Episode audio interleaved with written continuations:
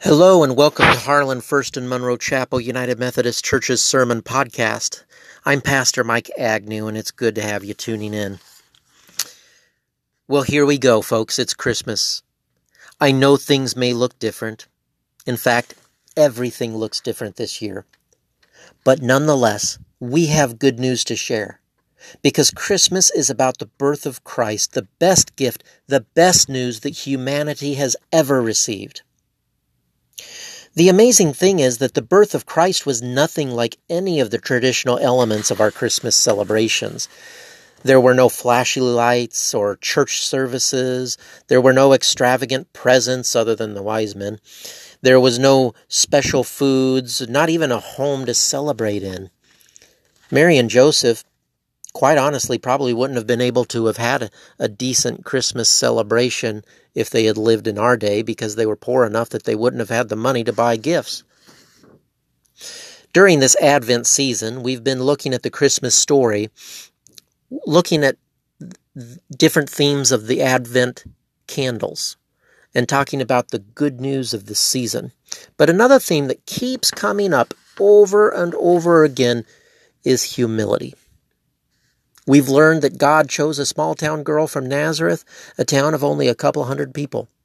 Who knew that from such a small town would come the mother of the Savior of the world? She was confused at first when the angel called her and told her that she was going to be the mother of Jesus, but eventually she accepted God's call. Joseph came from Bethlehem, a town of about 500 people. He was a carpenter or a builder, and he wasn't rich, but he had enough to get by. To get by. He had enough. But when he found out that Mary was pregnant, and then learned from a messenger of God in a dream that it was the Messiah, he obeyed God and got married to Mary. But because the government wanted money, not a big surprise, Mary and Joseph had to travel 10 days in her ninth month of pregnancy to get to Bethlehem. You see, the government was doing a census for tax purposes. And everybody was supposed to go to their hometown. And since Joseph was the man, that meant they both had to go to his hometown, Bethlehem. So, you know, you can only imagine what they must be thinking. Really, God? You're going to have us have to travel 10 days to get to Bethlehem? I mean, by car, it certainly doesn't take that long, but they would have been traveling on foot or by animal. Now, usually we picture Mary riding on some kind of animal, but there's nothing that says that she did.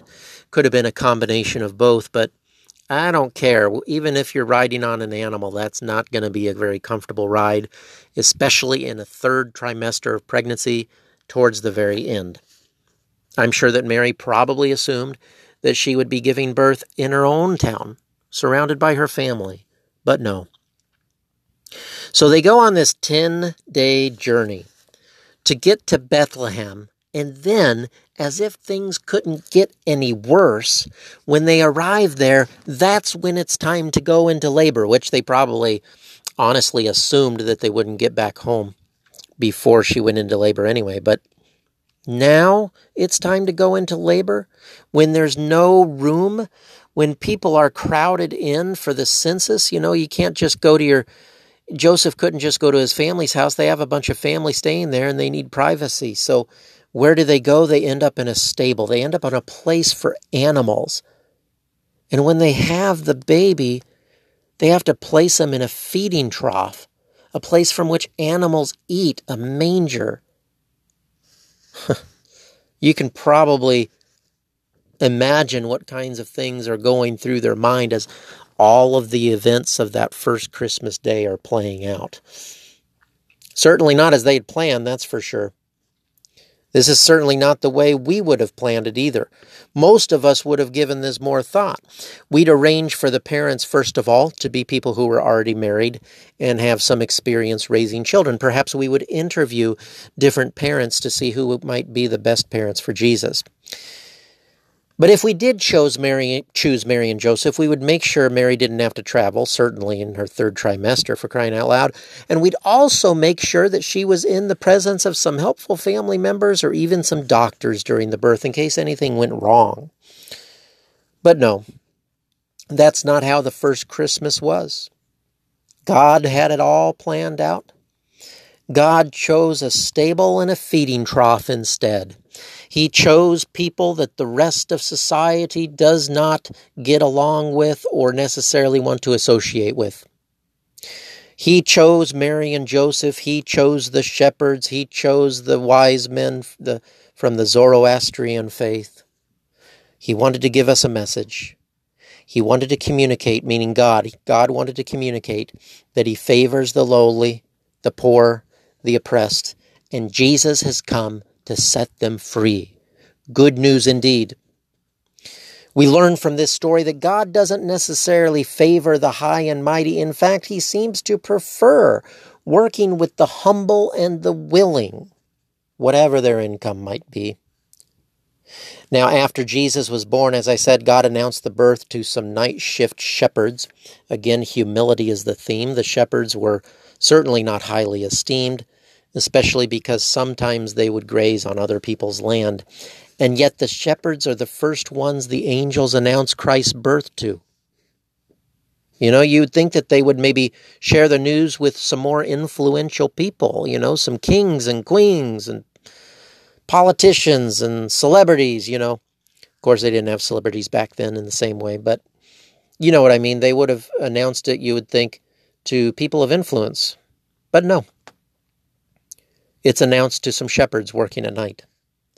And after receiving the news, the shepherds leave their sheep and they go to Bethlehem to see what what this is, to see if this is true, what the angels are talking about, and they visit Jesus.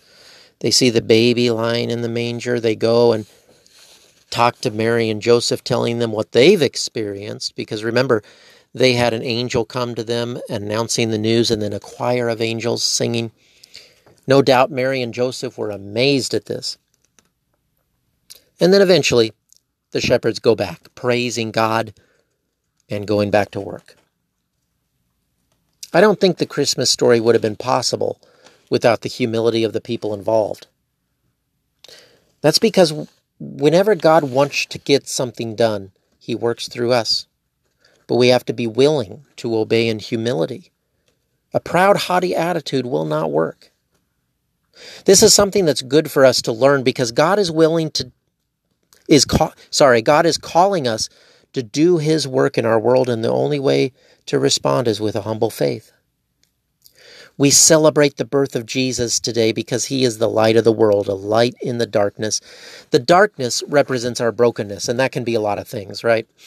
I mean, darkness can be sin, heartache, depression, fear, disappointment, addictions, hatred, COVID, so much more. So much more that it can be. And as you know, there's a lot of darkness in our world every year. But 2020, we see it prominently in our part of the world. There's a lot of darkness indeed. But just as a single flame can illuminate a lot in a darkened room, so in the same way the birth of Christ brought a ray of hope to a dark world. You know, in a lot of manger depictions and nativities, uh, paintings or, or drawings, they have a light from heaven usually beaming down right on the stable and the manger. And that may be more symbolic than anything. Some people portray the Christmas star that the wise men followed being there, pointing the way to the manger. And isn't it ironic that this year we have Jupiter and Saturn aligning almost perfectly? So we have kind of a Christmas star, the first one like it in 800 years. Now, of course, we don't know what the Christmas star actually was on that first Christmas, if it was an alignment of planets, a special star, or an angel. We don't know, and it really doesn't matter. But in the depictions, I think it's symbolic also of the hope that Jesus brings a light shining in the darkness, a light that the darkness cannot overcome. The light of Christ gives us forgiveness, comfort, joy, confidence, encouragement, purpose, love, and so much more. And once we receive the light of Christ, once we experience the saving power of Jesus, we don't just go back to living our lives. Oh, no. We have a responsibility to carry the light with us and to shine it in the dark places in our world. This is what the shepherds did. They experienced Jesus, then they told others, and then they returned to their daily lives. But I doubt they continued as they were before. I bet they continued to let their light shine. And we must do the same. And I hope that you will humbly accept God's call. That even though we can't light the candles in the sanctuary of the church like we would usually do, that's okay. Because we can shine the light of Christ every single day of our lives. We don't need a candlestick with a plastic holder in our hands to do that. We don't need to be in a crowd of people lighting up candles. Is it special? Yes, it certainly is. But it's also just a symbol. It's an important symbol, but it's a symbol of a reality living within us, that we have the light of Christ within us because Jesus lives within us through this Holy Spirit. So, in a way, we are the light of Christ. We are called to be light bearers. And that has very little to do with holding a candle at a Christmas Eve service. As important, as meaningful as that is, it is a symbol of what we are called to do every day. And I hope you will accept, humbly accept God's calling, that you will experience the light of Christ this Christmas, and then take the light of Christ with you and let it shine in the dark areas of your world. For indeed, we have good news to share. Amen. God bless and have a Merry Christmas.